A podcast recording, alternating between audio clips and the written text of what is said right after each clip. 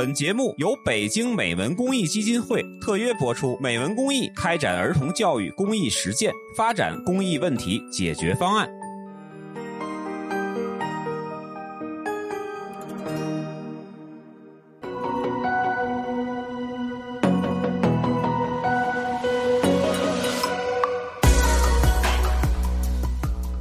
各位听友，大家好，这里是津津乐道，我是朱芳。哎，这期呢，我们聊一个小众话题吧，因为呃，其实我们这位嘉宾呢，跟我联系时间也比较久了，一直说想跟我们聊一聊这个关于日本的电车文化这个话题。但是我们总觉得呢，这个话题，呃，是不是我们听友都感兴趣，或者是是不是一个，呃，大家都能引起共鸣的话题？这个我有点吃不准，吃不准。所以最近呢，我也问了一些听友，说，哎，你们对这个话题感兴趣吗？他们都觉得挺好啊，因为我们到日本，可能跟到其他的国家不一样哈。到日本第一次接触的，可能首先接触的，下了飞机。可能就是电车，我就要坐地铁去到市里。然后呢，可能跟其他国家不一样，其他国家像美国，你下来就是租车；你到了北京，可能下来打车或者坐那个坐机场大巴，对吧？可能到日本你没有太多的选择，就是要跟这个电车去。咱叫地铁，它叫电车是吧？其实类似，一会儿可以让二叔给咱讲，对吧？所以今天呢，我们请到这个我们的这位嘉宾，也是我们的热心听友 R 叔，哎，来给大家来分享一下，跟大家打个招呼呗。哎，大家好，大家好，我是二叔，现在在日本上学，对电车文化比较感兴趣，所以就呃来上节目给大家来介绍一下。啊，对电车文化，你不是学电车的对不对？对我个人不是学电车的，其实像电车文化本身在日本属于一个很就是很大众的一个这么一个兴趣。哦，是很大众的兴趣。是，其实是很大众的，就是跟我们可能在国内呃所见到的这个一些火车迷啊这样的不太一样。呃，日本电车文化是一个很很广泛、很广泛性的，就是各种年龄层都有，从老到少，呃，大家都很喜欢电车。嗯嗯嗯，OK。啊，今天跟我一起录音的还有舒淇啊，我我这个这个些，我想让舒淇多提问，因为其实我跟舒淇去日本特别多，然后电车呢坐了也蛮多蛮多，基本咱就不会选择其他的交通方式，对不对？因为你选择不了呀，日本是主要是穷是吧？呃，不，日本日本是这个样子，就是，嗯，你首先你很少去打车，嗯，打车的话呢，就是传说中你去日本。比如说，从机场东京机场打到市里住的酒店，嗯，打车的费用可能跟你往返东京的这个火机票钱应该是差不多的。嗯嗯，传说是啊，我我也是没有打过，所以那个我就知道那个大概呃，香港打车费是很贵，传说东京应该比那边是还要贵。啊，但是具体有多贵，因为被他们吓着了，我就我就没敢尝试。但是他们有人在大阪，他们听说是，比如说可能。呃，十几分钟的路程，他们打打完以后一百来块钱，二百块钱左右的人民币这样的价格，嗯，听说过啊，但是但是我是没有尝试，觉得太贵了，穷，嗯，受不了了。哎，二叔，我有一个问题，日本的这个打车费的这个特别贵的这个原因，是因为它的公共交通太方便，没人打车，所以才导致打车费贵，还是因为打车费贵，大家才去坐了电车？这有什么先后关系呢？呃，这其实没有太直接的关系，只能说我也觉得是。对，整个日本它就是呃，这个出行的费用比较高。首先，嗯，对，首先它的油费就比咱国内要高，大约它呃，大约每升油得十块钱以上起了人民币。日本是个岛国吧？这油自己不产油啊，日本油运不过去，可能。那中国这边的话，可能还有油田，还或者是有什么进口油之类的。对，这个然后然后就加上它的这个呃人工成本是最高的一块儿，然后对车辆的维护以及等等这样，它找它呃公里的起步价就很高。嗯嗯嗯嗯嗯，所以就会比较贵。那电车呢？如嗯，如果咱从电车来看，它应该也贵，对不对？对，呃，比如像我们从机场说吧，呃，从机场打车，从东京的羽田机场打车到市内的话，呃，定额制就是只用出同一个价钱，大概是七八千日元。那按今天的汇率的话，六八四十八，那就得五百块钱起了，基本上就得。哦，那如果是成田的就更贵了，对不对？羽田机场还是比较靠近市里的啊。对，成田那就得一万往往上加了，日元的话，嗯，那就是一千多块钱。嗯，对对。呃，哦像你看到日本打车的这种人呢，绝大多数都是一些呃老年人，或者说是收入比较高的人群，或者是公司报的。那、除此之外，一般普通人是可能是不太愿意会去打车的。嗯嗯嗯你看我我说的差不多这个价格，嗯往返一机场到市里一千多块钱。差不多真是够机票钱了哦啊，对，嗯而且我觉得在那边的话，嗯，确实咱们出门，我我也是跟他们当地人聊，他们很少有人打车，嗯嗯就打没没听说过，几乎是没有听说过。嗯但是他们开就是当地的人可能也会每个人都家家里有辆车会开车，但是咱中国人去那边旅游又没有办法开车，嗯，对吧？他不认咱们中国的驾照，对中国驾照是是什么非国际驾照是吧？对，它不是国际。驾照，你用不了对，然后就是包车，还有这种形式啊，包车，包车好像也挺贵的。然后我、嗯我也是听给给给办签证的客户他们说，啊几个人包车一人工贵，对，因为他那边毕竟是发达国家嘛，嗯发达国家的话，它肯定是地皮贵，要么人工贵，没错，对？吧？他那个嗯车你人家给你开一天，这好像就得好几千，嗯嗯，去什么地方玩什么的都都还蛮贵的。嗯，哎，咱说回电车这个话题啊，嗯阿叔，你觉得刚才你说这个电车文化在日本是一个非常大众的文化，但是我不太明白，因为这个，比如说在。嗯，咱中国也有很多火车迷或者地铁迷这样一个群体，但是它都是一个相对来讲比较小众的群体。那么，如果我们把这个小众的群体放在日本，为什么是什么样的原因会促成哎这个变成了一个非常大众和主流的文化呢？呃，其实上这个缘由的话，应该说已经不太可考了，但是可以知道，就是嗯呃，日本在很早很早以前，就是在蒸汽机车年代就已经引入了日本的这样的通勤铁路。呃，从通勤铁路起步的话，呃，大家。呃，铁路就逐渐成为大家日常生活当中必不可少的一个东西，然后从此嗯以往上呢，就有各种各样的一些呃电车的一些呃，比如像一些特级电车啊，或者说是电车的一些造型啊，包括电车的一些音乐啊、声音啊，一直到各种各样嗯呃细枝末节的地方，都有很多这种呃很感兴趣的人。如果大家有机会来到日本的话，可以看到，呃，时时刻刻，特别是在人多的一些站台上面，都会有人拿着相机在拍车的样子。如果有注意到的话，嗯，然后我呃我能看到，我其实见过在站台上，嗯，对。然后比如像一些呃电车，它有呃，比方时间呃历史很久了，然后它可能要退役了，这样的话就会有无数的人从全国各地赶过来，然后专门去乘坐这趟列车或者给这趟列车进进行告别啊、拍照啊这样的，那就更不用说 嗯。更不用说像新干线如果开通了，那真的是可以说是整个地区的人他们都得过来庆祝。啊，就是这个，呃我我觉得这有一些意思啊，就是它的这个铁路介入日常人的生活非常早，嗯，我觉得可能是嗯。这个铁路已经跟他的每一个人生活都有关系了，对，是吧？你这个，我觉得在日本大部分地区啊，不能说百分之百，大部分地区，起码是那个城市，可能应该，比如说东京周边什么的，嗯。你住的地方可能步行什么十几分钟、二十分钟的地儿都能有个地铁是，啊。那小可能乡下他们可能确实是不行啊，嗯但是你我觉得上班族应该他们肯定都是地铁上下班。对，但是咱们这个国内这边，我觉得地铁，反正我小的时候就很少。就没有嘛，就是它嗯起步的晚。其实我想说一件事情，就是刚才阿叔说的这件事情，这个铁路它一开始就是作为一个通勤工具来使用的，在中国不嗯是。中国适用于什么？适用于远途旅行，比如我从北京到上海，那那我可能会坐火车那叫火车，呢不叫地铁对但是它在日本这种国铁就是嗯铁路和地铁，它在一个体系内运行。你比如说咱在你是说日本城，铁吗？，对，比如去日本，咱嗯去坐这个呃，去这个咱上次去京都，对吧？坐这个。坐这个新干线，你会发现新干线的站台和它地铁站台，这都是在一个站里面的。但是如果用中国举例子，你会发现它不一样，它并不在一起，它并不是在一个体系里面的。所以它从一开始就作为这种通勤的线路，比如说我在东京市内通勤，我坐的也是类似火车的这个东西来做的。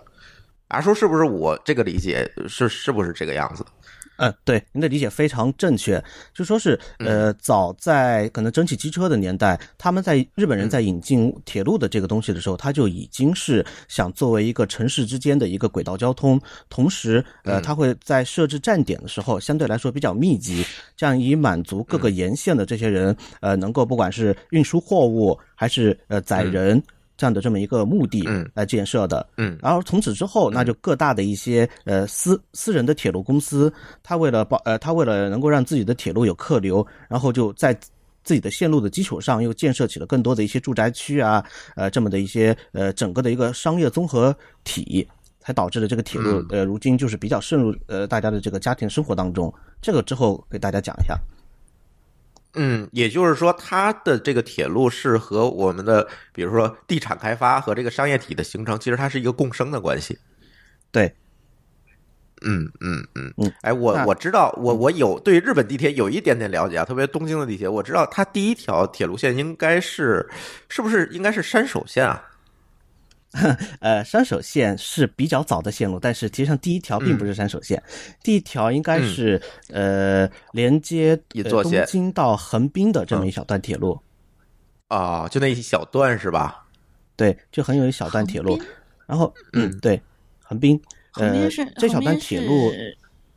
横滨是神奈川县的县厅所在地，就咱比较有名的什么横滨中华街啊，呃之类的，就是在这个地方，也是东离东京最近的一个呃类似于港口啊这么的一个，算是一个卫星城啊。嗯嗯呃也不能算，现在不能算卫星城了，以前可能是。嗯嗯，OK，那你接着说。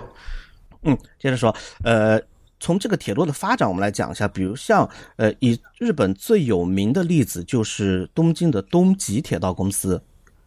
嗯，东急铁道公司它建设了一条叫做呃东急东横线，东横线就是东京到横滨这么一个线路，呃以及其他的一些铁路线。它是什么样的？因为在呃咱是资这是资本主义国家嘛，对吧？所以它的地产啊、它的地权这些都是可以由公司买卖的。所以呢，他们就呃收了当时收了一些呃在东京周边的这么一些田地，然后拿来盖了房子。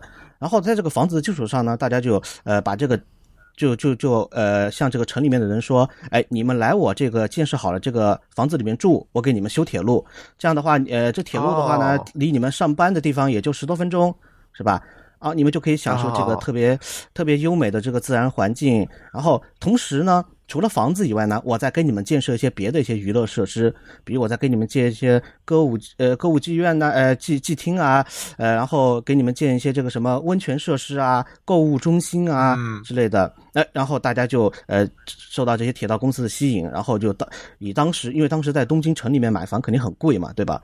然后在周边呢，相对来说它地价成本低，建设成本也比较低，完了他们就去那边呃就在东京的周边上就买了房子，然后每天呢就乘坐这个。公司提供的这个铁路去上班，然后周末呢再去这个公司的呃这个百货店里买东西，那么这么一套系统就让这个公司整个的这么一套经济呃呃经营体系就给建立起来了。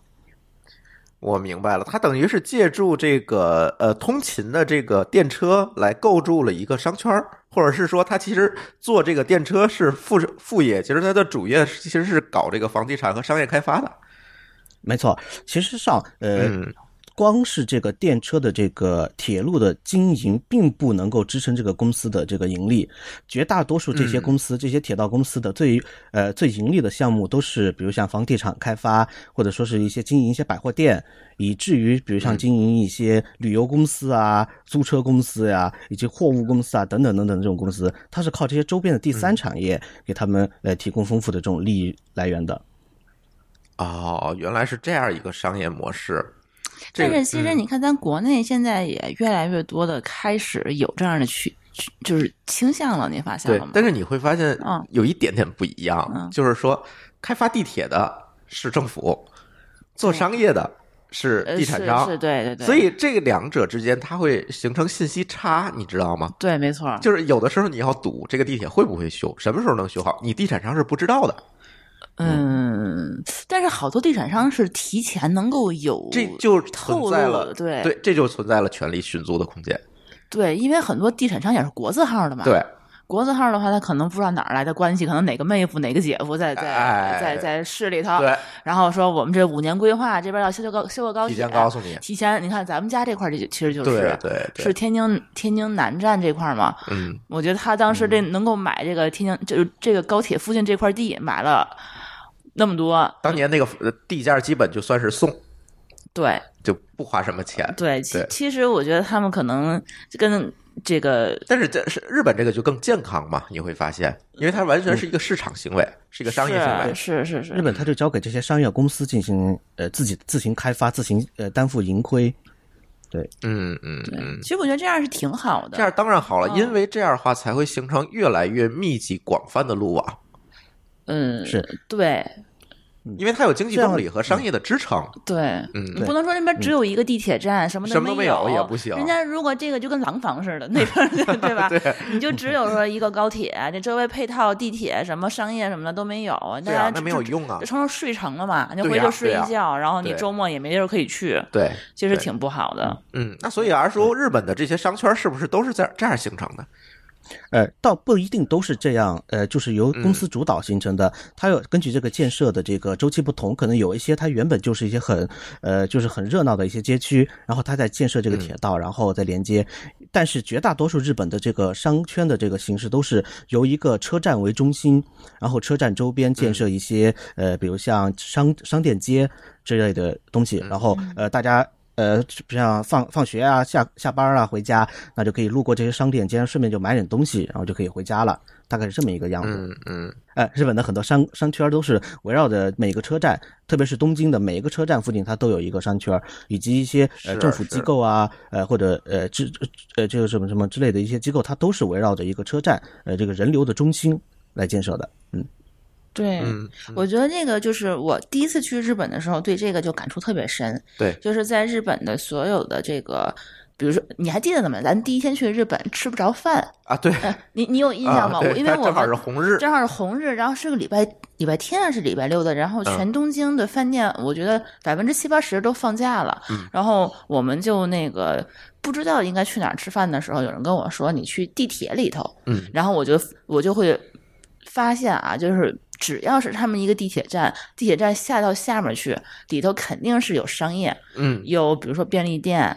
然后有有那个饭店、餐嗯小餐厅，然后有一些就是卖东西的，比如写那个什么一些什么呃什么手机套啊，嗯或者是一些什么什么什么围巾、帽子、雨伞之类的这些百货日用品什么的，它都是有的，嗯非常非常全。但是在国内的这个地铁站，我觉得能够看到这样的商业机构就挺少的。对，因为市政建设和商业开发是割裂的嘛，还是那句对话，对，嗯我觉得它那个地铁站的话，真的就是相当于是一个小商圈儿的那种感觉，嗯嗯就是人流聚集地，你都能够路过这儿，所以说他们就能够有一些就是嗯一些买卖的一些什么，咱们这就只有那个摆摊儿的、嗯 摆地摊儿的，嗯，对嗯对对对，嗯，这个我想说一下，就是其实像日本的，特别是以地铁为主的这么一些公司，它在早在大约二战的时候就已经规划好了。它当时规划就已经，呃，要在这片地，比如像地下的一个空间之内修建多少多少面积的商业设施，因为日本毕竟呃岛国嘛，相对来说面积也比较呃比较小，比较拮据，所以土地金贵，大家就嗯。嗯，所以大家就会要充分利用这个地下的空间，然后呃，它就会跟地上的一些建筑物进行一些合作，比如像我在你这个呃这个楼里面开一个出入口。那这样就可以直接从地铁就可以直达你这个这栋楼或者这个公司，然后呢，平时在你跟你这个楼下面的这些商业呃商业街或者地下街这些进行连接，那么整个呃它就可以串成一个很大的一个站。这样的话，在有一些地方甚至于就不用出站。都可以进行换乘啊，或者说在购物啊这样的这样的情况就普遍呃存在在日本的这些大的都市，比如像东京东京站的那个地下圈就很大，新宿站，然后呃池袋啊，还有这个涩谷啊这些，它的这个地下街都特别特别的大。是，对对。我也发现了，就是在东京那边，就是大夏天的时候，大家都穿西装革履的。嗯一开始我还奇怪呢，你穿成这样，你热不热？这衬衣这一天不就上上个早高峰，挤个地铁，我就都湿透了。然后后来发现，他们好像下了地铁以后，根本就不用出站，对，就不用走，你就能到他们每一个楼。我觉得他们好像每一个楼都通地铁，我也不知道为什么。特别是特别密集的这种你有没有发现，就是东京那一块儿的嗯话，嗯我这这些地铁，我不知道阿叔他们是自己公司这个楼修的吗？还是他们这个嗯，他们会跟这个地铁的运营公司进行协商商量，然后就是在我嗯。呃如果方便的话，并且这个条件允许的话，就可以在我这个呃这个楼里开一个这么一个上下口，然后管理呢再是由双方共同管理。其实上这个尝试，我记得在国内是有过尝试的，但是后面都比较失败，好像原因就是因为呃他们觉得这些人就是很多人虽然从你这个口里面出来了，但是呃并不在你这个楼里面购物，他就是一个过客，然后进行呃造成了一些什么安全隐患啊这么一些问题，就在国内尝试的不是啊特别特别的成功。嗯嗯对，像咱们那个十三号线，就是大家一直在吐槽这西直门站，嗯，就是这个一个非常失败的合作案例。当年他是跟那个凯德、凯德茂凯德茂嗯去合作的，后来你会发现，现在就是为什么他会绕这么一堆圈儿，嗯。他就会因为这个原因，就是双方这个利益协调。就是说，您给凯德茂增加了一些运营成本，是吧？对，实际上并没有给凯德茂带来客流，但是大家很多出了站以后也会去他那个，人家当然会有，呃，当然会有测算人觉得这个入不敷出，或者是这个受益没有这么多，哦。因为毕竟他那个站的客流是非常密集的嘛，就是因为是个换乘站，嗯，对对对对对对对。而且他是不是凯德茂？比如说到晚上十点钟关门了，然后那个地铁到十二点，然后哎他还有两个小他还要时，维维护他，对，你专门找个人还得在那儿去看着他这些出站的问题。是是，嗯，对对对，但为什么日本能够解决这个问题，我们中国反而解决不了呢？嗯，这个的话可能只能是。因为日本是一个比较成熟的这个发达 呃发达资本主义国家，资本主义国家，家，没错，它的嗯它的很多就是这样的平时的债务啊，都是交给专门的这个公司进行。所以呢，这些公司它就会、呃自行的呃，就是把这些所有的这些配套的一些维护、保养、开关门啊这么一些时间就给定好了。所以只一般来说，这公司只要负责交钱就可以，呃，不用担心这么多了。商业比较成熟，它社会分工也比较严密，嗯，可能就这些问题就好得多，嗯。嗯。嗯。所以说这个问题其实并不是一个问题，咱国内以后可以其实是可以解决的，对吧？是可以解决的，嗯，对对哎对。想办法去管理嘛，对，对，哎，接下来一个问题，二叔，呃，其实我们如果是从这个，比如说成田机场，我们下了飞机，可能第一个接触的，刚才我们说到了，就是这个地铁。但是，一般来讲，我们到了第一次，比如说我们到日本，到东京，然后我们下了呃飞机，到了这个地铁站，基本上每一个人都会懵掉，因为我们看密密麻麻的线路已就就已经目不暇接了，就不知道应该怎么做，对吧？就是你你就是看蜘蛛网的感觉，对所以我我我有一个问题啊，就是这种哎蜘蛛网般的线路是怎么形成的？它它它这个中间错综复杂关系，或者说这些路网都是怎么来设计的呢？呃，其实像这个路网的话，呃，讲起来就有点复杂了。但是总的来说，它是、呃早期先行就是已经有规划好的了。就是大家虽然嗯。别看这个路网，呃，显得好像挺复杂的，实际上很多它都是，呃，首先有两种形态吧，在日本，一种就是国营铁路，早期是国营铁路嗯。啊、现在叫 JR 铁路，就是民营化了之后叫 JR 铁路。还有一种就是呃叫做私铁公司，私铁公司的话就是呃我们可以称之为民营铁道公司，嗯。对。那这两种公司，它在建设的时候呢，都是分开的，但他们会共同向呃这个日本国家的一些呃机构进行申请一些许可，只要国家呃符合，就是只要批下来了，你就可以建设了，或者然后自己之后你再买地啊，然后再干什么？所以呢，呃，且仅说与 JR 就是日本国铁有关的话，它在早期就会根据这个人流啊，呃，然后根据这个各方面的这种呃，就这种综合的判断来修建这么一些铁道线路，然后逐渐逐渐的，然后再开始丰富它这个网线。最后，呃，就到达了今天的这个地步、啊！因为在特别是在日本二战之后，呃，当时比如像东京大空袭啊之类的，呃，一些过程当中就摧毁了很多建筑物，然后东京是在那儿之后重新这么就重新建起来的这么一个城市，所以在重新在呃规划啊这方面都是从那个时候就开始的了。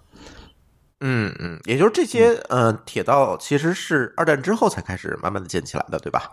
呃，有些是二战之前就已经有的了，这和日本的绝大部分铁道公司都运营的可能都已经超过了一百年的历史了。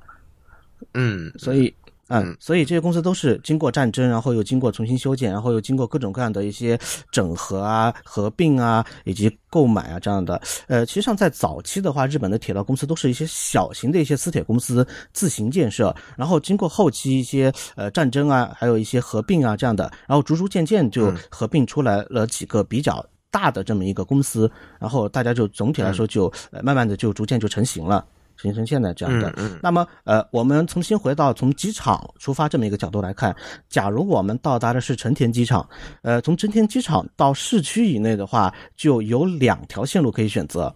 这个在以前的中国是不不可以想象的，因为大家会认为，哎呀，我我有一条机场，有一条线就足够了，我为什么要重复建设呢？对不对？嗯，对对对实际上这，嗯，是吧？是吧？哎，而且我会发现，那个日本好多好多那个地铁线特别好玩，就同样一条线路上面是有一个快速铁路，一个一个普通铁路，就是有快车、特急，对然后普通而，它对吧但是它？明明是一条线，它终点它路过的每一站，它都是就是中间那个线路是完全是重合的，它就是有的就是大站，对它就是、嗯它就是快，我觉得嗯这个是让我觉得很惊讶的，嗯。对，嗯，是嗯，啊这个二叔可以给我我们来慢慢讲一讲，嗯哎，我们来慢慢讲啊。我们先从这个机场说起。机场的话，就是说是从东京来的话，它两条线，一条是 JR 线，一条是京成铁路线。如果是成田机场的话，呃，两条线路它们连接的这个网线各有不同。像如果是 JR 的话，它就会绕到从千叶那边，然后到到再到东京站。如果是做京城铁道公司的话，它是经由京城铁道公司自己的线路，然后呃到达日暮里，然后再到达上野站，大概是这么一个线路。嗯嗯嗯啊，所以就在这里的话，就很多人他就可以呃自行选择了。比如像你是想选择价格更高的，呃乘坐更舒适的，比如像 JR，或者说你要去千叶方向，你也只能选择 JR。如果你是要来东京城里的话，那你就可以自自己呃考虑一下，比如像我从成本啊、时间啊，然后从我行李的呃怎么怎么成怎么方便啊这种的，来自己自行选择线路。所以这个就给大家造成了一个比较大的一个困难。嗯，对，反正每次去成田，我可能都要想一下，我坐坐哪个。嗯，嗯一般情况下都是哪个快坐哪个。哎，对，嗯对，咱作为游客嘛，对，对吧作为？游客的话，省时间或者怎样的，然后肯定是希望说直达会好一点。嗯对，是的，是的。但在日本的话，如果你要选择快，那很有可能你就要意味着要加钱了。哦，可能价格会贵很多。嗯，对。然后它其实上是这样的，就是日本的这个铁路的计价，它首先是按运营里程收费，呃，这个这个就大家都可以理解。但是在运营里程之上，它可能还有收取一个特级的费用。所谓特级，就是我因为快速行驶了，我不停站了，呃，所以我就要给你多收一点钱。然后这个钱呢，可以保证你有一个座位坐，不用坐那个像地铁一样的那个横着的那种座椅。然后呢，可以让你东西有行李摆，然后让你更快的到达站。哦然后这就得加钱了。它是不是有点嗯像那个火，就是高铁上面的那种那种座位？我我好像有印象，他会给我两张票，他一张是一张是你的那个地铁票，还叫什么城铁票，另一张是特级票，是不是就是它就会这个原因？嗯，没错，它就会区分出两张票，一张是普通的车票，也就是只是把你从这个点到这个点运送的这个距离。如果这个钱你去乘坐普通的车的话，是只用这个票价就行。如果你要乘坐更快的，比如像一般来说惯有特级的车，都是需要加这个特级券，就是需要加快车的票的。哦，嗯，哎，我这里还知道一个译文啊，那个我记得成田机场是有两个地铁地铁站的。啊、是的，是的，成田有好几个呢，其实是。啊对，其实其中据说是有一个站是已经就是那种半废弃的状态了。嗯，是的，那个站现在叫做东成田站，是京成铁道公司的一个站。因为以前的成田机场的一个航站楼是修在那里的，然后后来因为成田扩张了之后，呃，成田机场扩张之后呢，就呃重新修了几个站，然后就变成第一航站楼、第二航站、第三航站楼这么一个情况。然后就那个站就逐渐就废弃了，目前就只供那些呃工作人员上下班使用。啊、我是我好像是上次去成田的时候，有人跟我说过这个事情，说除了这个航站楼的站以外，在这个之外还有一个成田站，就是你说的这个东成田站，应该是。嗯，对对对，嗯。嗯嗯，哎，这个它在这个整个地铁线路的演变过程中，会不会也会出现这种大量的废弃的车站？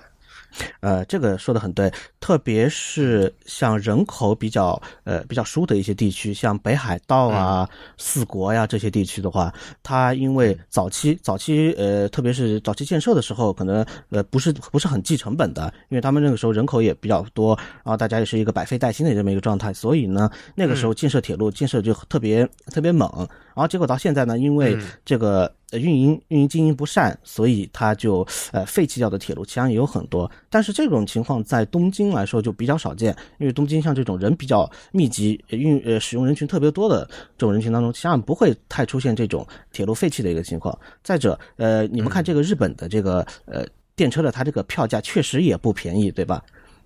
对，嗯，其实上这个就是因为它需要自负盈亏，你定价。呃，大概如果低于一个呃一百三十日元或者一百七十日元左右的这个价格的话，它整个公司是无没有办法承担这个运输的这个成本的，所以这个就是与我们国内不太一样的地方。我们国内的如果是城市的这个地下铁的话，它多多少少都是受到这个政府补助的，所以我们能够享受两三块钱就可以坐很多站的这么一个呃特别优惠的一个乘坐体验。但是在日本，这各个私铁公司也好，他们都是自行经营，所以他们就必须要把这个票价呃提到一个能够刚刚好。不是亏钱的这么一个地步，所以实际上我刚才说过，日本的铁路公司实际上是不怎么赚钱的。即使定到了这么将近十块钱的起步价，他们也不是很赚钱在铁路上面。嗯嗯嗯，所以它可能就会，比如像刚才你说在北海道啊这些地方，可能它就会关闭一些站。好像这还有一个特别的名词叫秘境车站，是吧？什么？嗯，对，秘境车站，秘境哪个秘境车站就是秘密的秘，境是境，就是。境地的啊，说这个地方可能就以后再不再做啊。对对对，哎，这关于秘境车站有没有你你掌握的故事呢？呃，秘境车站的话，其实上绝大多数就是无人站，就是因为在呃这个车站修在了一个深山老林里面，呃，很少有人能够到的地方，然后大家呃可能维护维护的也不是特别好，所以大家就特别喜欢。呃，日本有很多人群就喜欢周末旅游啊，然后就乘坐呃这种一天可能只有一趟的车到这个地方。旅游，呃，观光一下，看一圈，然后就打个卡一样的，然后就走了。那就就是你说的这些电车爱好者了。嗯，对，实际上当地人可能绝大部分都是自行开车了，就很少有坐铁路的了。嗯，也就是这些站其实它已经不开了，是吧？呃。呃，虽然可能站本身是在开的，但是就是它的线路，因为它的线路是在运营的，只是中间的一些车站，因为确实没有什么人，就是一年可能都用不到几十个人。一年几十个人都不会上下的这么一个车站，所以绝大部分他们就可能啊停是姑且可以停下，因为只要这铁路一开动了，这钱就是哗哗的往出往外流，这个钱实际上是没有太大区别的。嗯嗯嗯嗯，熟悉，你知道这个中国也有很多秘境车站吗？嗯，我知道，反正天津之前的那个一号线，对，就秘境了好几年。呃，它不能叫秘境好几年，他这你说的是那个线，就是他在修的时候停过，对吧？但是我记得我小的时候它是开了，对，是开的，然后后来之间一段时间可不止一段时间，我觉得停了十好几年。因为那个天津地铁修的得有得有二十年吧，我觉得，对吧？一直上我到我上大学的时候，可能这个天津地铁才恢复。对，你知道天津现在至今还有一个秘境车站吗？哦，哪里的？新华路站。是是是是专门有一条支线吗？就是不是有一条支线？是那个站，你从坐一号线的时候，啊，你还能看见，就是从滨江道到小白楼之间，它这个区间，它有一站，但它不停。你从车窗外面，你如果仔细看，你能看见这站里的设施，但是它灯都是关着的，哦，而且地面已经没有出口了，哦，但是这个站还在。这么恐怖啊！对，因为他这个新当时新华路站和小白楼站离得太近了，对，他就放弃了，没没必要了，是吧？对，但是他就已经修好了。对对，这个就是天津的一个秘境车，北京也有。嗯，北京我传说他就是不听说他盖了很多，就是对，但是这个咱节目里就不能细说了，你知道吗？那个那不叫秘境车站，叫秘密线路了吧？我觉得应该对，专门给领导人可能护送出城用的，不能多说了。这个我们都知道在哪儿。对对对，没做过。对对对，呃，二叔在日本有没有类似的这种故事呢？呃，挺多的，其实上，呃，比如像我们就就说从成田过来的京成铁路这个站，其实上它在。上野出发的地方就是地下，大概在上野动物园附近有这么一个秘境车站，它平时都是封着的。呃，然后偶尔就是纪念日的时候，它会打开让人下去看一看。然后整个车站一直都是保留着那种就是昭和年代那种特别古老那种气氛。哦如果嗯对，当然可能大家现在可能看不到了。呃，就如果你坐车的话，可能路过可能你会看得到。这些车站的一些站台啊，或者这么一些痕迹还留着，只是说是因为现在，呃，因为一些建设啊，或者说现在已经不使用这个车站了，所以它就姑且说废弃掉了。嗯。嗯嗯嗯，然后还有这就刚才跟我说的情况差不多，这种啊，嗯，对，还有一些，比如像在大阪这边儿，大阪这边的话，如果你注意看的话，其实是有，呃，我记得是在阪急线路的这边儿，呃，就是它，呃，阪急的北千里线，千里线以前是日本的万博，就是日本的那个万博博览会，呃，我们叫世博会，哎、对，世博会世博会的那个，嗯，呃，是那个时候就修建了很多线路。然后，如果你今天去走那些线路的话，你会看见，呃，那些那个车道啊，比一般的车道要宽。然后修建那个桥梁也有一般的桥梁不一样，实际上就是当年留下来的一些线路的一些痕迹，等等等等的嗯，在日本嗯有有很多，可以大家可以自己去搜索，如果有兴趣的话，可以自行去呃这么浏览一下看一看，嗯。嗯嗯嗯，这也是如果我们这个电车和这个城市交轨道交通如果发展的时间长，这是必然会留下的一些东西，我觉得。哎，嗯是的，是的，嗯，哎，日本还有很多好玩的，比如说我我记得很多的日本的这个电车迷对这个电车的这个型号如数家珍，这个这个你能给大家讲讲吗？呃，是的，就是因为日本电车它的这个发展特别呃时间很久了，所以大家就特别喜欢通过电车的这个型号来见证整个呃电车的这么一个发展。像嗯呃大家可能最也可能最眼熟的啊，就是那个山手线的这个电车。如今山手线的电车已经换代了，就是说是要换到一二三五系。呃，那以前这个一到二二三三系的话就，呃就比较呃就成为大家现在哎、比较呃比较比较祭奠的这么一个。呃，这么一这么一个车型了，所以就是说，很多地铁迷他会，很多铁道迷他就会去拍这些车啊，呃，留纪念啊，这样这样的。实际上，就是根据像我平时看的这这个这个印象当中的话，呃，现役的车辆，就是现在还在路上跑的车辆，很可能都是六十年前制造的车辆了。啊，天哪，这么久啊？那它应该维护的非常好了。呃，可能整个车的外观还是已已经有点破烂了，但是它里面，因为它差不多十年左右就会一次大的翻新，五年左右它会进行一次小的整修，所以整体来说车内还好，但是它整个车壳它都是呃一直在使用的，然后即使不新的很多，比如像我们在东京做的很多呃很多车辆，这种可能都已经服役已经超过三十年了。天哪，嗯，然后这些车，如果一些呃，即便这些车可能已经超过服役年限了，超过六十年了，他们会把这些车送到一些呃东南亚的一些不发达的一些国家，然后给那边这些国家进行呃的通勤铁路呃使用 就卖二手了。啊，卖二手了。相当于支援 支援这些国家去了，然后呃这样的话也也以至于有一些日本人就会专门去循着这条线路去一些呃东南亚的一些国家，比如像柬埔寨啊这种国家去看他们这些呃列车在那边跑的样子。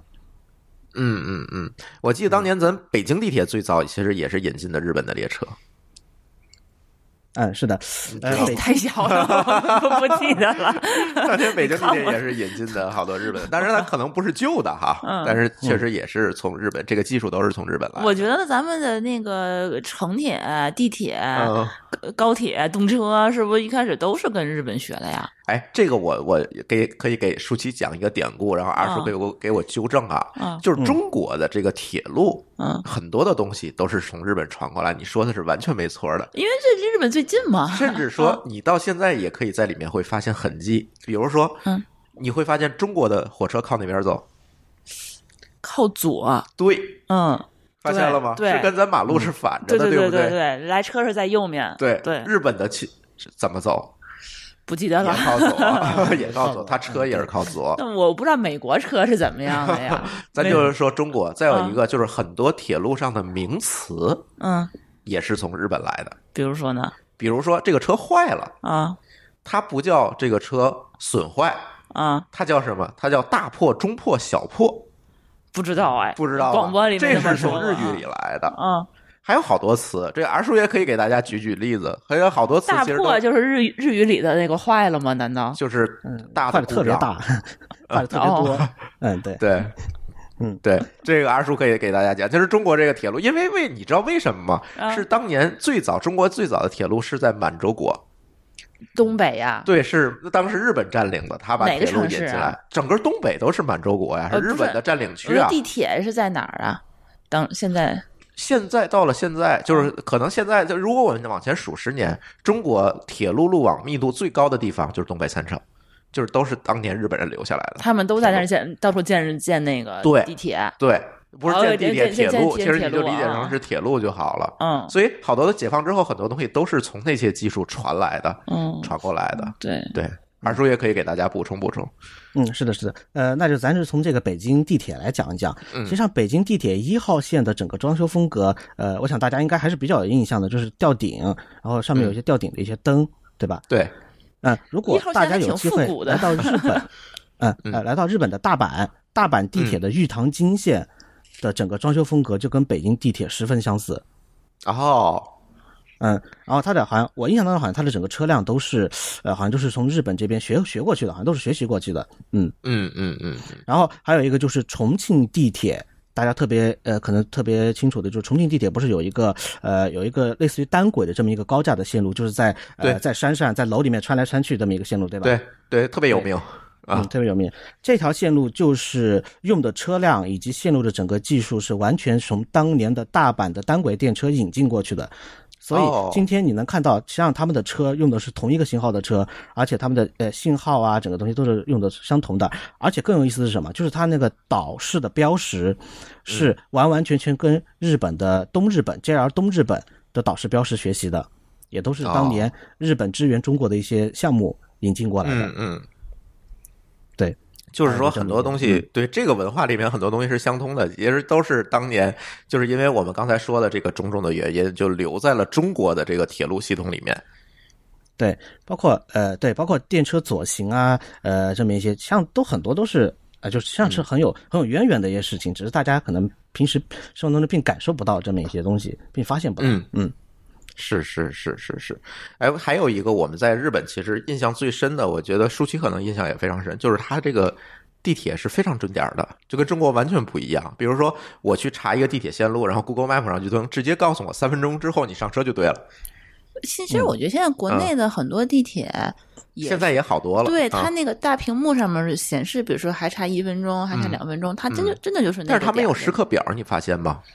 呃，日本就是你没有办法从网上搜着，比如说 Google，它肯定是取的那个哦时刻表对嘛。，它日本人是这样，它你从地图上就能知道说你可能这班地铁你现在过去的话，能能赶到哪班。对，而且最重要是，可能下一班是特急，你那个你那站它不停，它会告诉你就不要坐这班，你要坐下一班。对对对，你当时去查那个地铁线路，它可能是不一样的。对，它是非常准的。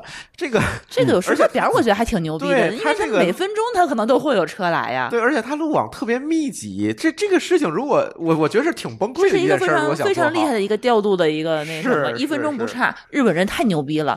不不管是地铁、城铁 还是公公交车，车一分钟不差，准时准秒出现在你脸前。我跟你说，对对对这这个让我不得不服。对对他也不堵车，你这奇了怪了，他怎么就这么来了？对，特别是公交车啊，对，你怎么做到的？嗯嗯呃，实际上是这样的，就是说是呃，它与我们国内的差别只是在于它公布时刻表，而我们国于国内倾向于不公布时刻表。对，嗯嗯，实际上，呃，列车它都是按图运行的，也就是他们在呃调整呃这个列车运行的时候，都是已经把列车的运行定在了以秒为单位的这么一个运行，哦就是。嗯，比如像我在某个车站，我必须沉降要几秒钟，我开关门要几秒钟，我站间的距离几秒钟，这些都是提前都是已经算好的。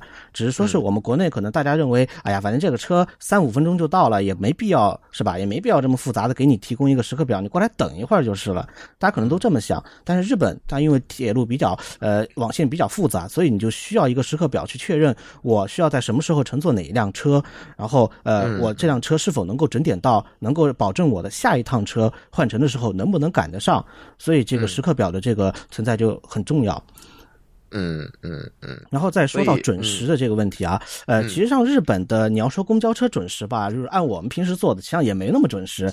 啊，是吗？我坐的为什么还挺准时的？对，实际上它还挺它还经常会堵车，因为日本在交通状况也挺不好的啊。嗯但它的特点，它的它有个特点是什么呢？就是它会把这个时刻表给你公布出来的同时呢，呃，它会让司机去调整。比如像如果这个站我到早了，那我就会等，我等到那个点儿我才发车。这样的话嗯就可以嗯尽量的调整出来，我到每个站的时间都是固定的。哦，它是有一个调整的过程，就是它会用它自己的操作来逼近这个结果。对，然后至嗯。于电车的话，那就是完全就是要靠这个驾驶员的这个技术，呃，呃以及这个呃排图的能力，就是就事先制定这个运行的时候的这些能力，然后嗯综合计算，在某个早高峰的时期，我要下车，呃下呃乘降乘客要几秒钟能够把这些人全部都送完，然后几嗯秒钟我就应该关门了，然后几秒钟我应该开快一点儿，应该开慢一点，就是它都已经是嗯计算好的了。然后同时他们这个铁路调度能力确实也是比我们国内要先进一点儿，就好像我印象当中就说是，呃，它的这个。单单班的这个交换能力最快可以达到呃两两分钟左右，就在一个车站，它两分钟之内就可以呃完成很多的这个，比如像呃两辆车连接在一起啊，或者两辆车拆分啊这么一个操作。嗯在我们国内的话，这就呃滞留的时间就可能很很长，就导致这个效率就会变得比较低。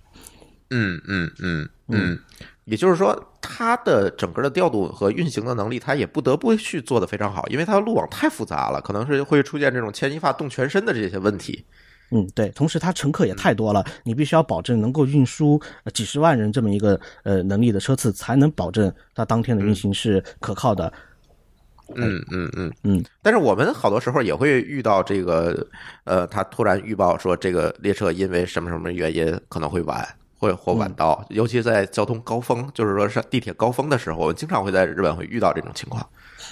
嗯，是的，这个是这个是确实是没有办法的事情，因为呃总是会有一些突发情况发生，对吧？嗯嗯，特别是我们总能看见有人掉到轨道里，就是预告，就是有人 落轨，嗯，是吧？啊、是这个确实是有，就是说这个嗯卧轨它其实上有两种，一种是不小心跳下去的，一就不小心掉下去的，应该说，还有一种就是刻意的。嗯跳下去。刻意的这个就且不说是什么原因，因为日本确实呃发生过呃已经是可以说是这种在电车里面呃叫做人身事故、呃、发生了很多，呃至于说不小心掉下去，很多可能都是因为呃晚上可能出去外面喝醉酒了，然后在站台、哦站台上面一小一不小心走了就就掉下去了这样的情况。嗯因为日本的很多很多车站它修的太早了，可能已经很没有空间去给你建这个安全门。屏蔽门儿啊，嗯，对，就屏蔽门，所以很多人就呃就不小心掉下去了，这种情况就经常容易发生。但呃，如果是安了屏蔽门的这个线路的话，基本上一年之内都是很难发生一起这种呃伤人事故的。嗯嗯嗯。对，因为有门儿你你你就没有办法，你即便是刻意的，可能也会很快的被发现，你不会一下子就跳进去了。嗯，对，嗯嗯嗯，而且我们在日本的这个坐电车的过程当中，我还发现一个跟国内不太一样的地方，我不知道舒淇有没有注意过，就是，嗯，他站台上会放音乐，你有没有注意过？你没注意过是吗我没？注意过，啊，那你的这这个观察能力太差了。放什么音乐啊？他们这个车要来的时候，或者是啊车要开的时候，都会放一段特定的音乐，而且每条线好像不一样吧？二叔，嗯，对，每个站的话，它会有啊自己的选择，然后各个公司也会有自己的偏好，然后它就会在不同的站播放不同的音乐。嗯，呃，这个是不是也是这个电车文化的一部分？呃，这也是属于电车文化。我们一般把喜欢这类呃电车文化的人叫做音铁，就是音乐的音，铁路的铁。比如像呃喜欢哦拍照的，我们把它叫做呃就是拍拍铁啊，就反正就这么一个简称。喜欢坐的就叫做乘嗯乘坐的这个铁啊，就就就反正这个日语当中是这样说的，就是各个呃各个文化各个文化的这种称呼啊细分。啊很细分的一个文化。嗯，对。嗯嗯嗯，哎，为什么它这个每个站台或者是每条线路的这个声音不一样？它是故意做的，还是说它有什么样的一个特定的一些原因呢？嗯，呃，实际上是这样的，就是说是，呃，如果要我们要说起这个话题来，可以稍稍稍扩展一点来说一说啊。呃哎，，实际上总的来说，其实上它的原因就是日本的整个听觉系统的建立是比较先进的。呃，它的缘由哦应该是，嗯，对，它的缘由应该是属于这种无障碍，呃，无障碍设施的一部分。在这个无障碍设施往上走，那就是需要让能够人让呃人在这个狭窄的这个站台地下封闭的环境当中，能够有一个比较舒适的这么一个环境，以这个来目的来建设的这么一套呃音觉的一个呃这个这个这个音觉的导向系统。嗯，对，可以这样说。嗯，是不是也跟就比如说有盲人啊什么，他容易认出这个车有关系？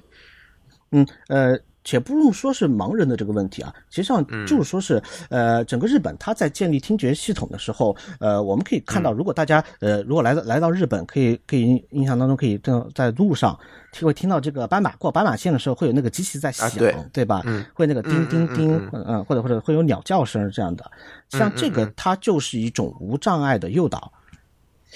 嗯，它嗯对，就是能够让呃盲人或者说视觉不好的一些老年人，能够在听到这个声音就知道啊，我要我要我要从这边走了啊，这个车是可这个方向是可以走的。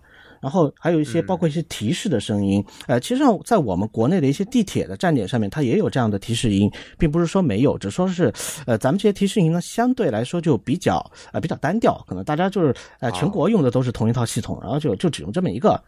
就是这样，嗯嗯，就有就好了啊，那有就行了。咱们先解决有没有的问题，再解决好不好的问题，是吧？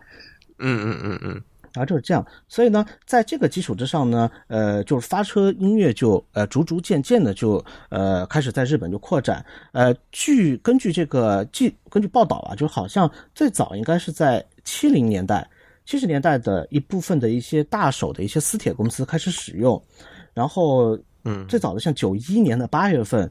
京阪电车就开始在使用这个呃这个东西了，然后到了国铁，国铁时代就是这个 JR 这么一个铁路车，大概在八十年代后期，八八年、八九年的时候，呃，千叶站最早是取消了一个发车的铃声，就是说是啊，按一个铃啊，这个车要发了，叮叮叮叮叮，成这样响啊，这告诉乘客这个车要走了，呃，然后那个时候呢，大家就觉得，哎呀，这个声音实在太刺耳了，在这个车站人又多又嘈杂，你这个老响铃让人很不舒服。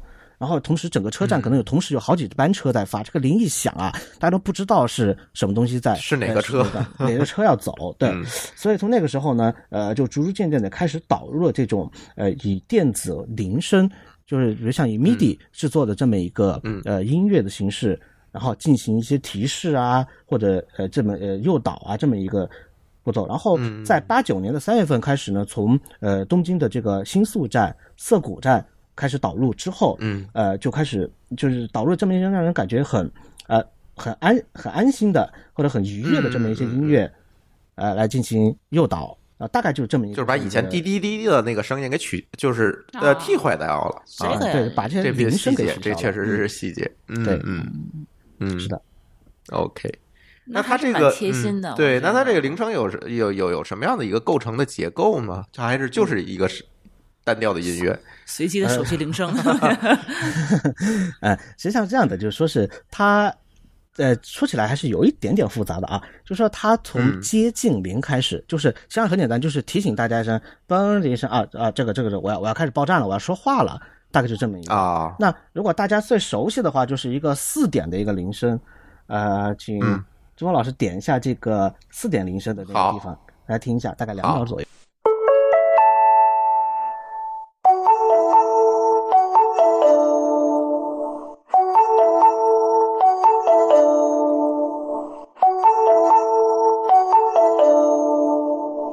我觉得这个应该叫提示音吧？好吧，你跟我说音乐，为什么说我没有注意到？我以为是一首歌，一首钢琴曲之类的啊。嗯，OK。然后这这个是有的，这个这个他们都会有一些提示。然后之后呢，跟大家听到后面那几个部分就叫做接近音。第一个是接近零，就是响一声，叮铃响一声，然后。接近音乐啊，他就开始响起一段音乐，然后他就可能会说：“哎呀，呃呃，各位乘客，呃，我们的车马上呃几号线，然后前往哪里的车就要到来了，请大家退到这个黄线以下。”啊，就开始提示。嗯，之后呢，可能车就来了，来了之后呢，呃，就开始进行开门、乘降乘客，大家上车下车。下完之后呢，他就开始有这个发车的音乐，就告诉大家啊，我车要走了。说实话，我特别喜欢他们，就是在国外，它就有一个提示音这个功能，包括它那个之前，嗯，在那个呃日本那个街道街道上过那个红绿灯的时候，那个就是等车的时候是嘚儿嘚儿嘚儿嘚儿，然后快，然后那个就是红红变成绿灯，让你快走的时候，就是嘚儿嘚儿嘚儿嘚儿嘚儿嘚儿嘚儿，那样就是特别有节奏感。对，我觉得他这是一个，就像他说的，说是类似于刚才叫名词叫什么来着？就呃，就是你你你可能啊，对对对对，就类似于这种可以辅助你这个，你可能你当时眼睛或没有看到你红绿灯，或者你没有看到车来，但是你可能在忙着刷手机或者忙着在看书什么的，对吧？在地铁上面，然后你可能突然就说透过声音的话，你就能够知道说是你这个车大概离你的这个距离，或者你要做什么。我觉得这是一个非常好的、非常人性化的一个功能。嗯，来，我播放一下这个混剪，嗯嗯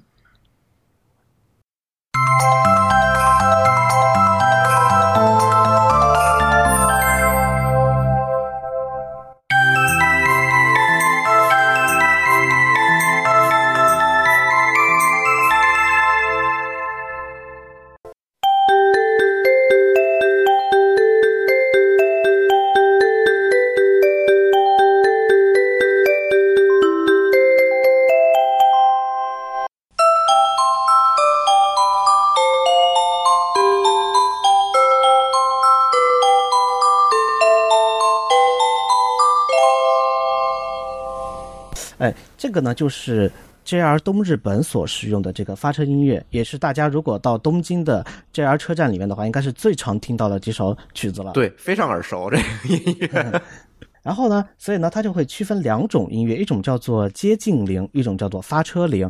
呃，接近的音乐呢，就是说是这个车要来了，然后我放放一段音乐，能够多多少少可以掩盖这个车辆进来的时候特别嘈杂的这么一个声音。因为大家可能、我不知道，可能有些人可能会有这样的感受，就是车在驶入站台的时候，因为它的速度很快嘛，会给人有一种特别视觉上的一种压迫感。这样的话，呃，嗯，这样的话可能会导致一些不安全的因素，所以接近铃呢，就是为了提醒大家车要来了，请大家呃离这个站台边缘远一点儿，这么一个意思。嗯嗯嗯。发车铃呢，则是嗯。让大家呃在马上就要发车了，赶紧呃该上车的上车，该下车的下车，然后呃我这要关门了，离离车门远一点儿，呃就是督促大家上下车的这么一个作用。当然，这个至于使用哪一个铃的话呢，这个跟各个公司的这个安全的这个保障有不，它有有一些关系，就根据这个，呃因为这个都是呃由这个人人工控制的。嗯啊，就是这个声音其实是人来放的，它不是说自动的也这个按点儿来放的。嗯，对，当然也有也有自动的线路，也有人工的线路，但绝大多数是人工进行开关的。嗯嗯，明白了，也就是呃，更多的就是给大家一个提示，告诉你我下一步要做什么，或者或者是下一步会发生什么，而不是用一个简单单调的一个铃声来告诉你。我觉得这功能还挺好的，因为日本那边坐地铁的人这么多，嗯，早高峰的时候，大家心情都挺不好的，万一拥挤呀、什么的，对吧？对你有一个非常悦耳的这么一个铃声，我觉得这还是不错的。嗯嗯嗯，北京地铁应该学习一下，我觉得。是，是的，是的。实际上，我原来之前写过的一个文章当中，我就说到过，就说是像咱们国内完全可以学习，就是你可以以各个站的为特色。啊，进行一些哎编曲啊、制作啊这样的，比方说北天安门是吧？呃，大家就可以说啊，我爱北京天安门这样的音乐，就给它放进去，哎，大家就特别有哎特别有感触是吧？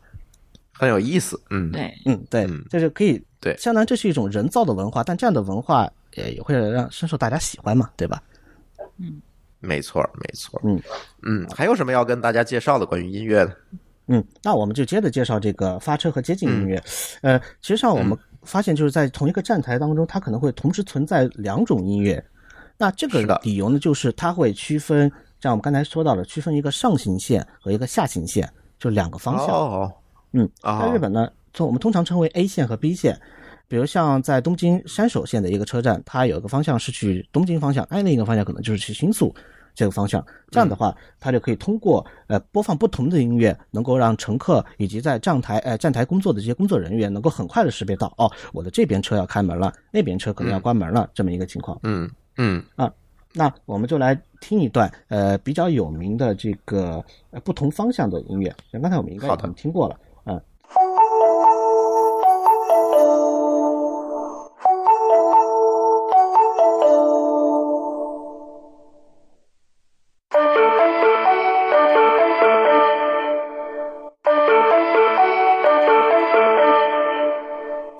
的，像这个大家能听到是两种呃两段不同的音乐，对吧？这就代表的是上下行两个不同的线路。这段音乐是在大阪地下铁当中使用的。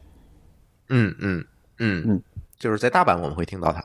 嗯，大阪如果大家来大阪坐地铁的话，应该最最多能够听到这个吧？嗯，OK，嗯嗯，也就是它要区分这个不同的线路，让你能够听出来是哪条线路这个要来车了。对，啊，或者说是在两个线路同时来车的时候，就可以让大家知道哦，两边都会来车了。那当然，两边的站台都得注意。嗯嗯，明白了，这个细节做的确实很牛逼了。那我们就跟大家讲一讲一些比较有意思的一些铃声吧，好吧？哎，嗯，那先从大家最熟悉的一个声音说起啊。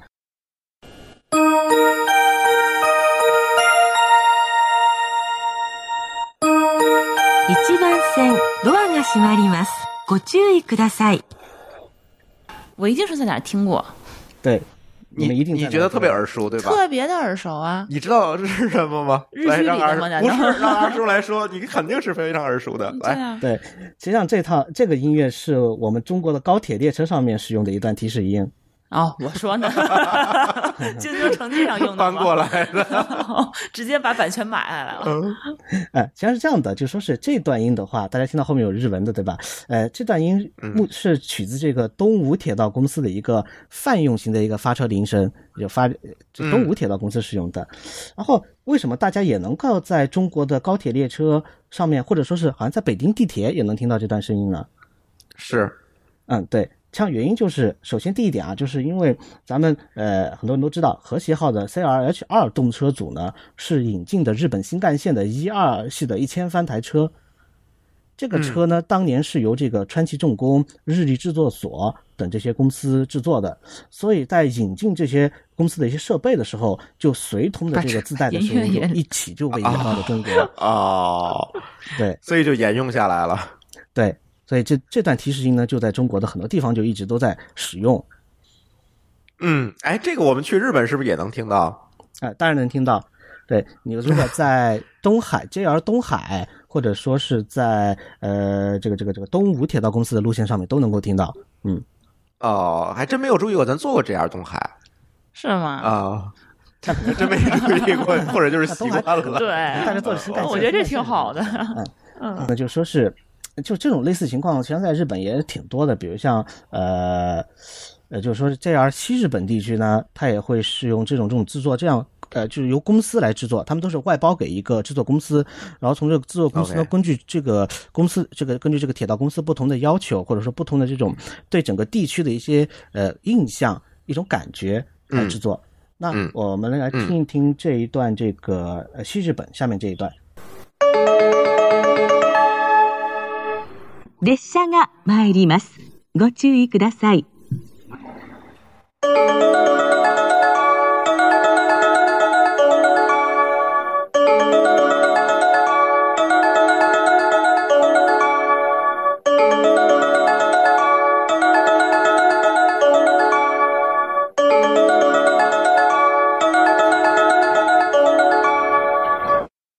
像这一段呢，就是用于这个日本的 JR 西日本的大阪站，嗯，大阪站的这个环状线会使用这段音乐。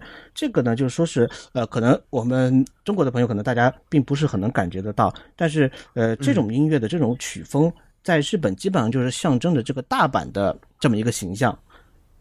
哦，充满一种大阪特色。呃，因为大阪呢，它实际上是这个日本搞笑艺人的一个中心。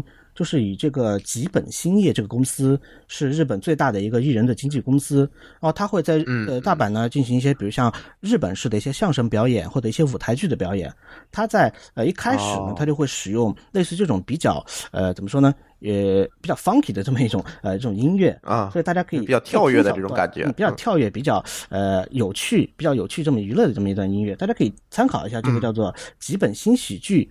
就这么一个作品，嗯，它的呃开头的部分就会采用了这么类似的一段音乐，大家可以听一下这个几本新喜剧这里。好。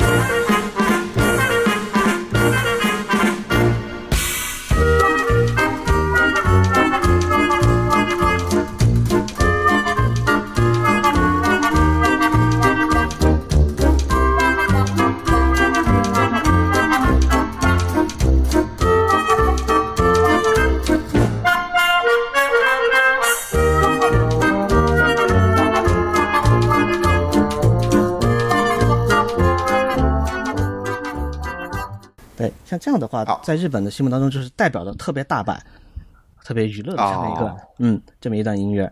所以说，呃，在这个使用这样的音乐呢，就是不管是这样的，不管是印象这种歌曲也好，它包括了像童谣、民谣、祭典，就是大家什么、嗯。呃过节跳舞时候用的一些歌曲，或者一些什么嗯。城市的一些市歌、村子里面的村歌啊之类的，然后还有一些歌手、乐队，特别是这个歌手的出生地或者他在这个这个地区活动的时候使用的这么一些歌曲，或者说是像开运动会的时候。呃，制作的一些曲子，体育关联的曲子，比如像甲子园，像每年在打甲子园棒球赛的时候，他都会把换呃都他他都会换上当季的这个甲子园的应援曲啊之类的，所以这个这种说法叫做 “gotoji song”，、意思就是说是就是以当地为特色的，符合当地特色制作的这么一段音乐，就会用到这个车站里。嗯，对啊、也就是说，它跟这个车站是直接相关的。没错，那就感觉是周就是车站周边，比如说特别有意义的，嗯比如说事件呀或者地点呀，它都可以作为这个车站的一个主题曲。对，就不像中国是吧？那个中国一般报，您下一站是恒安人寿滨江道站，冠名儿的广告，对对，这个就特别 low 了。我觉得这个还是蛮有意义的。你就到了日本的话，你感觉光坐地铁的话，也是一种享受，是能感受到这不一样的这些风格。对，但是一般游客可能注意不到，下次咱们去日本的时候就可以注意一下。对，但你可能就是听不懂。对你你比如说，你跟我说那是大阪特当地的这个音乐，我就想啊。是吗？我就这种感觉，对对对对但是你现在一说的话，那我就明白了啊，那确实是，可能日本自己日本人心里头可能自己会暗暗自豪，我觉得对这个小这个这种小心机在里面啊，对什么对的对对，就像到滨江道站之前，咱播一段报菜名儿一样。对对，果冻汉街站来来一段来快板相声是吧？对对那对种感觉，有点这种感觉。嗯，OK，嗯嗯，是的，是的。然后这样我来介绍几个啊，比如像像这个惠比寿站，像山手线的惠比寿站就使用一个、呃 d a i s a n o Odogo 这么一个音乐。这个音乐呢，好像是呃是源自一部电影，叫做《黑狱黄呃黑狱亡魂》。呃，是一部九一九一九四九年上映的一个黑色的呃美英国黑色电影，是因为当时在这个车站旁边就是那个呃札幌啤酒旗下的这么一个惠比寿啤酒的一个制造厂，哦，所以就是因为有了这个叫做惠比寿这个站，所以才有的这个惠比寿啤酒。所以当时呢，大家就用，因为当时这个惠比寿啤酒用了这个这个电影的这段音乐作为了这个广告的曲子，嗯，所以就后来在制定这个发车音乐的时候呢，就使用了这首这个曲子进行了呃制作。嗯，哦，是这样，就是说这个这个站的名字和这个工厂的名字是一个呃非常相关的一个感觉，然后所以他就直接沿用了跟它相关的一些这个曲子放在里面。嗯，对。那么最有名的应该就是山手线的这个高田马场这个站，呃，大家先听一下这段音乐，肯定都知道。好。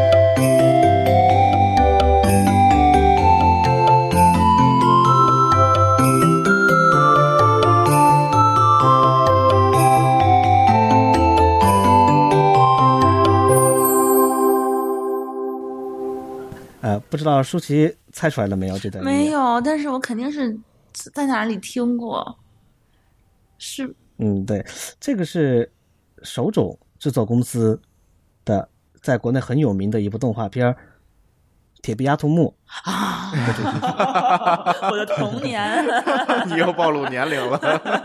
我说怎么这么耳熟？嗯嗯，对，呃，究其原因呢，就是因为当时手冢制作公司的公司就是在这个高马车站的附近，嗯嗯嗯然后同时呢，这个车站也是作为原作当中科学省所在的地方，哦所以就呃沿用下来了这首音乐。哦，这是跟作品有相关了。我觉得真的是日本的文化都在他们这些都串起来了都在他们的地铁里了。为我说，怪不得我我现在突然明白说那个为什么日本人会有地铁迷。嗯我说地铁迷有什么？呃地铁有什么可迷的？然后现在我突然明白了，这里好多小心思在里面。你自己去研究的话，确实会发现很多不一样的东西，嗯嗯，还蛮有意思的。嗯嗯确实是。然后，嗯，再举一个例子吧，像大崎这个车站，呃，咱我们来听一下第一段音乐啊。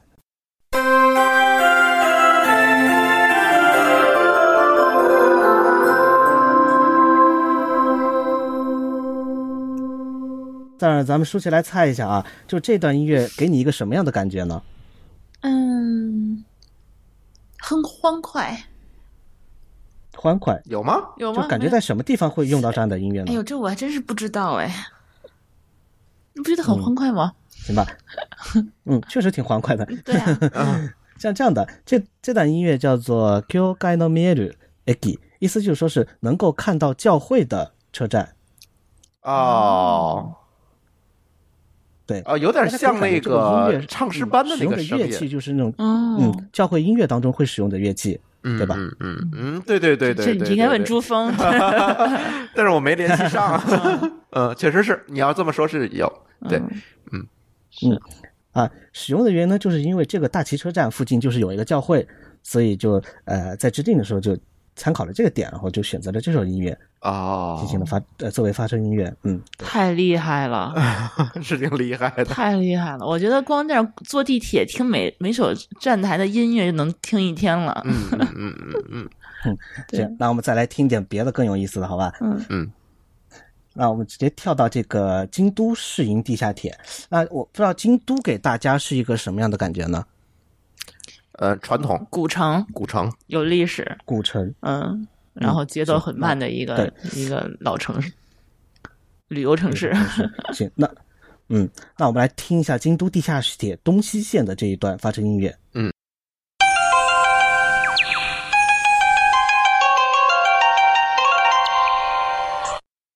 这是不是他们一季、一季表演的那个音乐呀？对，像这种就是一种叫做日本日本调式的这么一种音乐，然后它使用一些呃日本用的那种乐器啊，这种呃结合在一起啊。这个歌名呢，它有个名字啊，叫做《醍醐寺的鹰》。哦，这个是专门是这这个曲子是有名字的。啊啊，对，有这么一小段名字。嗯，OK，这首歌，这首音乐真的是这首音乐真的是很东、很京都。嗯，很京都，就是确实你一听就是就觉得你到京都了。对，说起京都这个地方啊，因为京都相对来说是一个，确实是一个文化重地吧，可以这么说。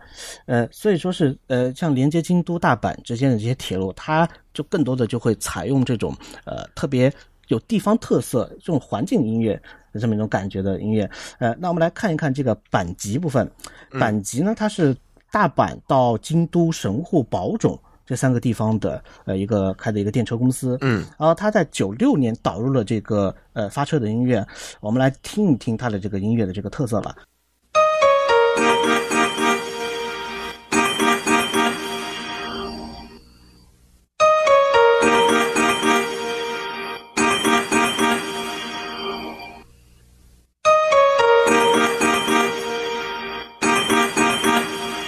这一段呢，就是说是我不知道有没有让你想起来刚才那个 JR 西日本那个很有大阪特色的这么一段音乐。嗯，啊，有一点，对，很欢快、跳跃那种感觉，点是吧？对，是的，是的，这段呢是阪急使用的一段接近音，这段呢也是可以说是阪急的特色了。如果大家来到大阪这边的话，应该会能够乘坐阪急时候应该能够经常听到这段音乐，嗯嗯。很有特色，我也很喜欢这段音乐。嗯。嗯，好，我们来听听下一个呢，我们会跳到这个神户县的发车音乐，我们来听一下。嗯。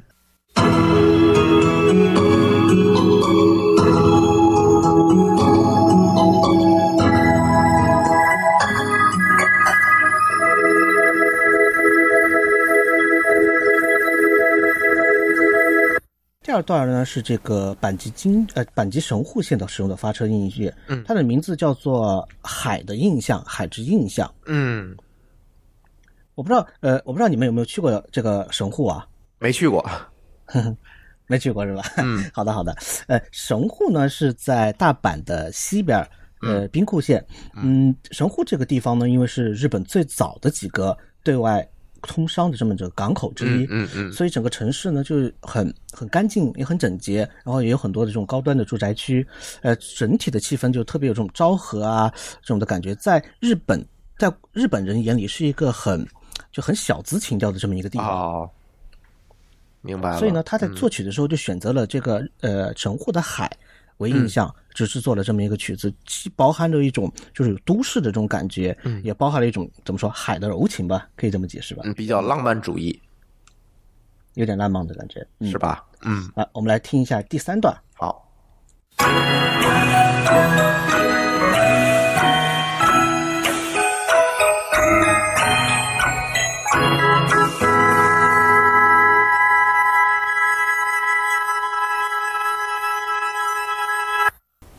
这段呢是宝冢，呃，可能大家不是特别熟悉宝冢这个名字啊。宝冢最有名的是宝冢歌剧团，哦，这个我还真不知道哎。嗯，呃，宝冢歌剧团可能呃大家可能比较陌生啊。宝冢歌剧团是日本的一个呃由女呃全部由女性角色进行表演的这么一个歌舞剧团。嗯，然后呃他会引进一些国外的，因为反正就是一种歌舞剧团吧，只能这么解释。嗯然后嗯他在日本是一个很有名的这么一个地方，当年是由这个阪急公司。创立的这么一个宝冢歌剧团，就是专门为了提供给这个阪急公司沿线的人在宝冢地方，哦呃，周末可以有的看剧啊，OK，呃，这么一个地方，嗯嗯，来建建设的这么一个歌剧团。所以呢，呃，在这个宝这这首歌的这首曲子的名字，它就叫做《宝冢的梦幻的印象》，嗯也就是说，宝冢歌剧团里面呈现出了一种呃戏剧的这么一种氛围，嗯，然后大家有一种嗯，就是深入的就觉在得到这儿了。生活当中，嗯嗯的这么一种感觉，哎，嗯对，，OK，是，然后嗯，我们再来听听最后一段，最后一段是京都的感觉。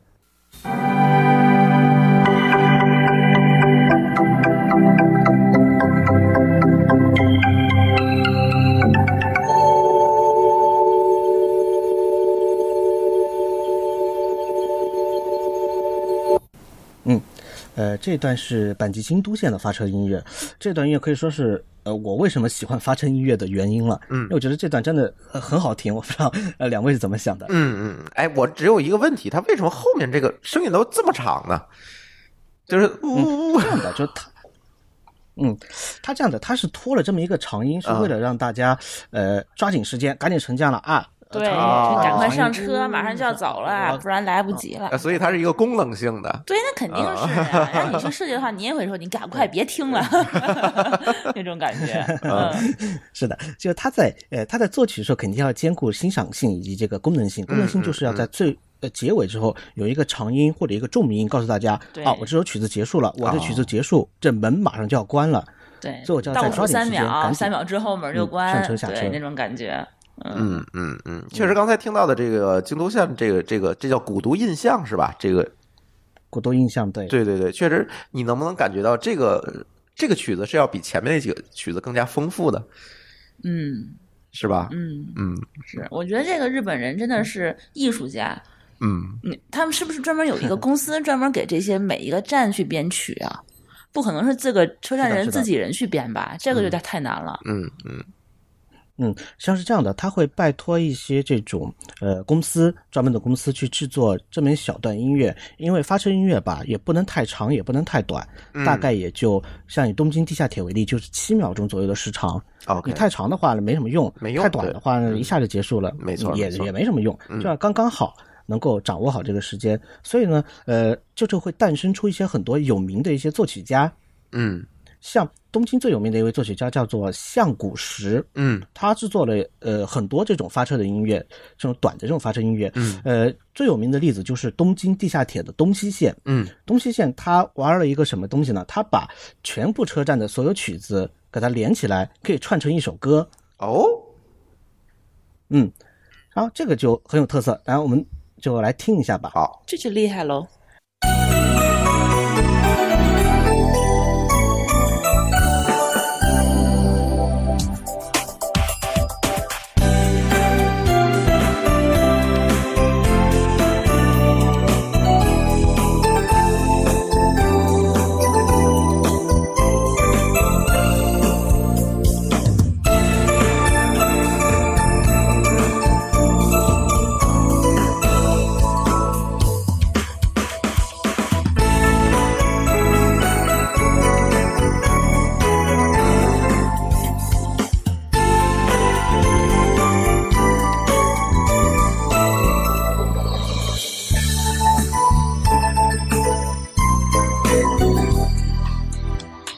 能明显听出来每一个每一段是连在一起的。嗯，然后这个段嗯视频的的链接我回头会放在那个咱的 show note 里边，嗯它会动态的去显示这一段是哪个站的。哦，那是个 视频能看它是能出来啊，截是截下来，然后放在每个站，然后连起来就是一首音乐，厉害了，太厉害了，简直。是的，是的。嗯。嗯，我决定了，今天把这个节目里随随就是随机找一首我自己最喜欢当我的手机铃声，太好听了。嗯是的，是的，很多人都喜欢。然后，呃，像他这个，像他这位作曲家的话，他就不但会做这样的很有意思的曲子，他也会制作像金版电车这样、嗯呃融合着各种都市风情、古都风情的这样的曲子，也有为新干线做了这种呃万众期待、欣欣向荣。这么一种、哦呃有风格的在里面兴奋的曲子都会这样作曲。嗯，然后呃，所以呢，就牵扯到了这种作曲风格的话，呃，像各个各个站它的这个偏向就不太相同。比如像东京地下铁的话，它的嗯感觉就会有一种特别童话色彩。哦，嗯然后我们来听一下东京地下铁是什么样的风格。好。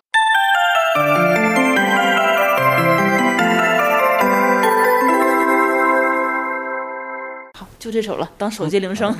这这这首熟悉你熟悉不熟悉？因为咱经常去新宿啊。对啊，所以我觉得很啊很好像 就是很耳熟很是吧耳熟嗯对，OK，呃，这是新宿丸之内线的新宿 B 线使用的一首发车音乐。嗯嗯但因为新宿这个站因为人比较多，可能大家不是特别容易听得很清楚。嗯嗯嗯，哎，我我确实还是有印象的。嗯嗯嗯嗯像别的一些私铁公司的话，他们很多就会偏向于使用这个歌曲来进行、呃发声音的制作。那我们看一下小田急公司的街景音乐是什么样的。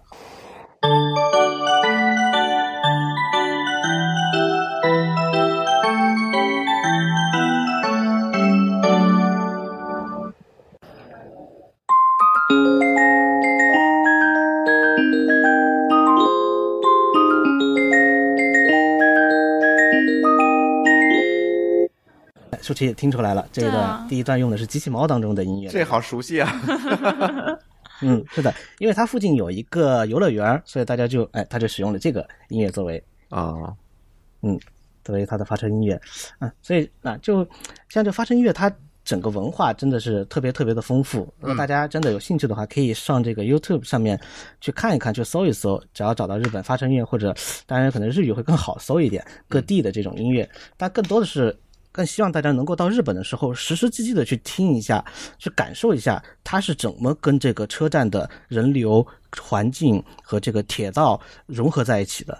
嗯嗯嗯，确实很有文化哈。对，啊，想不到这个，我之前听去了那么多次，坐天天坐地铁，从来没有想过这个问题。我倒是注意过这个音乐我，我是注意过过的，但是我不知道它背后有这么多故事。对你可能他学随机选了一首那种，对吧？对 对其实人家对很有很多心思在里面。是是是日本人简直太细腻了。啊，那反正如果以后有机会呢，再可以给大家多多介绍像日本铁道的别的一些故事，哎比如像日本铁道怎么做呀，大家经常容易坐错车呀，它的票怎么买呀，嗯，或者说是机场怎么出发呀这种问题，哎，就以后有机会还可以跟大家再说一说。对，没错没错。今天呃，请到阿苏也也是大家开一个头吧，因为我们之前啊很多这个介绍日本的这个节目，我总觉得就是都是在以一个游客的角度，对或者像吕桑，其实他也是一个游客的角度，只不过他多去过几次，对以一个游客的角度来看日本。但是我们从来没有听过像阿叔这样，他其实是在日本生活真正的生活到很多年，然后他特别是对这些文化他又有一定的了解，能够给大家介绍很多不一样的这种视角的东西，你知道吗？对，呃，确实是这样。嗯，这次节目呢，其实二叔还从日本给我们带来，给我们听友带来了很多的小礼物，包括有一把扇子，还有一些钥匙扣。然后呢，这个礼物呢，我们也会在我们的听友互动的环节内呢，给我们的听友送出去。然后具体互动的方式呢，大家可以在我们的这期微信公众账号的文章后面留言，我们选择点赞最多的两位听友送出阿叔给大家提供的礼物。呃，大家记住，我们的微信公众号是“津津乐道播客”，天津的津，欢乐的乐，道路的道。大家关注我们的公众号，然后找到阿叔这期节目的文章，在下面留言就可以了。我们选择点赞最多的呃两个留言，我们送出啊、阿叔给大家提供的这两份礼物。反正今天我觉得时间有限吧，嗯但是也一个多小时了，对正好就是我们把日本的电车文化从这个线路开始，然后以音乐结束，然后呢，我们把这个整个的过程呢，我们听了一遍，这个其实没有完全讲全哈。其实如果我们展开来讲，还有很多很多。但是我觉得今天开个头，然后后面呢，我们可以请二叔再多给大家有机会的话，有节目我们可以多给大家再聊一聊，多讲解讲解，好不好？好玩儿。嗯嗯，好。那二叔，你还有什么要补充的吗？呃，暂时没有了。嗯，好，那我们的津津乐道的这期呃介绍日本电车文化的节目就暂时的聊到这里。呃，感谢二叔的光临，也感谢大家的收听。我们下期节目再见，拜拜，拜拜，拜拜。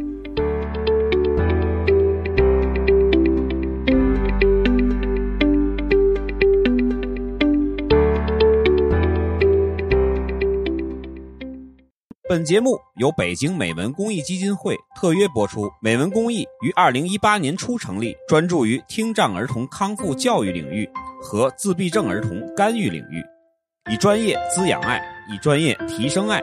欢迎搜索微信公众号“美文公益”，了解美文的公益项目，跟我们一起做好事。